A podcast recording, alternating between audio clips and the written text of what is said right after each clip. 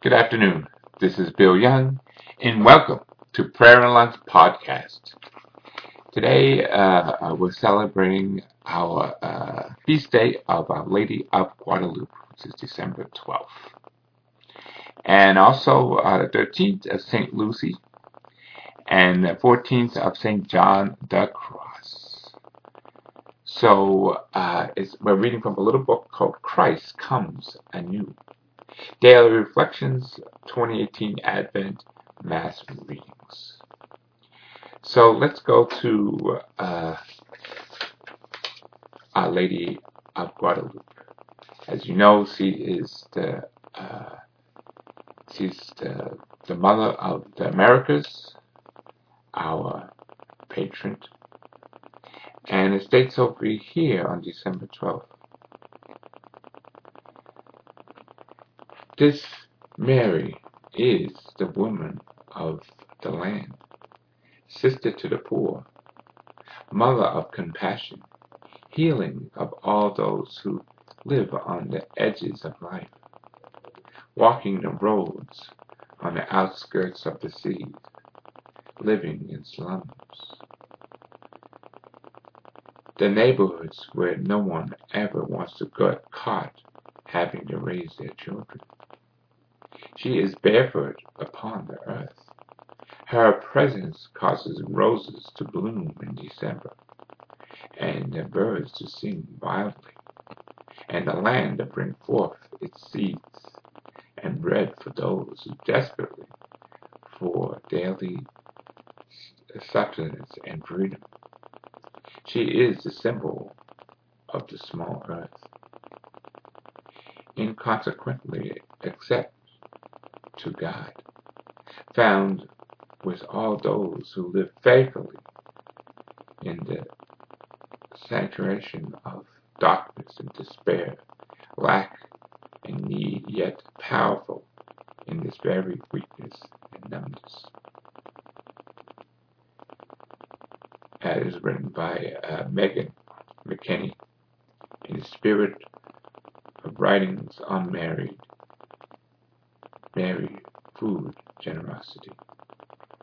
So it states here, how can I make a big difference to others by my small acts of faithfulness and love and service? And in the blessings,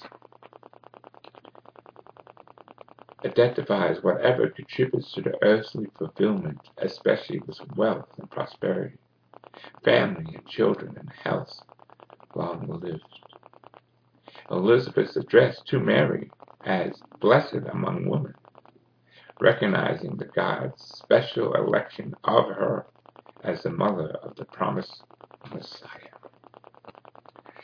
And the readings on the Lady of Guadalupe was Luke 1 26 38, uh, Zechariah 2 14 17, or Revelations 11, 19a, 12, 1, 6a.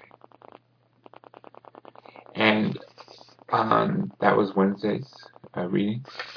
Then we'll go to Thursday's readings. December 13th, which is the feast day of St. Lucy, the Virgin and Martyr. The title is Fear Not, Deliver Me and this is written by uh, Saint Mother Teresa of Calcutta. It's called A Simple Path. Deliver me, O Jesus, from the desire of being loved, from the desire of being exalted, from the desire of being honored, from the desire of being praised, from the desire of being preferred, from the desire of being consulted, from the desire of being approved, from the desire of being popular, from the fear of being humiliated, from the fear of being despised, from the fear of suffering revolts, from the fear of being humiliated, from the fear of being forgotten, from the fear of being wronged, from the fear of being ridiculed, from the fear of being forgotten. Lead me from death to life, from falsehood to truth, from despair to hope, from fear to truth. Saint Mother Teresa of Calcutta. That's a beautiful, beautiful saying. I hope we all could do that. Sometimes, and I'm talking about myself too. We we look for uh, praise, and we're looking for uh, being accepted, and all these things that Mother Teresa said. But fear not, for in this life that we won't achieve those things. But praise our Lord Jesus if He'll will accept a poor sinner like I am. And then uh, it states over here, what desires and fears most fresh says God's work in me. That's that's a challenge. Thank you uh, for, for, this. And then uh, the ending of the uh, of that day. Only Matthew usually calls God's kingdom the kingdom of heaven. Since out of reverence, the Jews often substitute another word instead of saying God's personal name. This might be the one more indication that Matthew had previously Jewish background. And then for Friday, December 14th, which is the feast day of St. John the Cross, priest and doctor of the church. The reading is Isaiah 48, 17, 19, Matthew 11, 16, 19. And this is written by uh, Thomas Merton, Spirit of Direction and Meditations.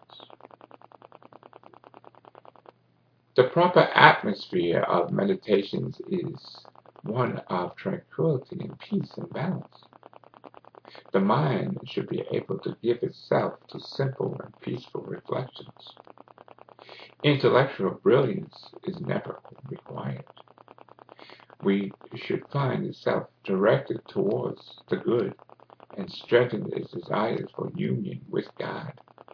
It Does not have to feel itself the ingling with the raptures of the ardent love a good meditation may well be quiet, dry, and cold and dark. It may even be facility disturbed by involuntary distractions. St. John the Cross says somewhere that the best fruit grows in a land that is cold and dry. But this aimed meditation nevertheless fills the souls with humility peace, courage, and determination to preserve in negation the obstacles in our spiritual progress. Thomas. And it states here, what helps me cope with the times of distractions in my prayers.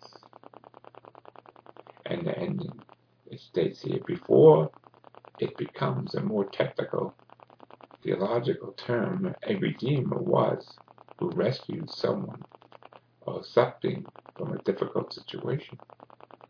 In particular, it describes one who is paid or release of a family member or relative who had been jailed or enslaved. And thank you, Lord, for being that one to redeem us from the slavery of sin. Amen to that. And uh, so that's for today's. I hope everyone is doing their rosary. I will do rosary uh, as soon as I finish this uh, podcast. And God bless you all and have a great day.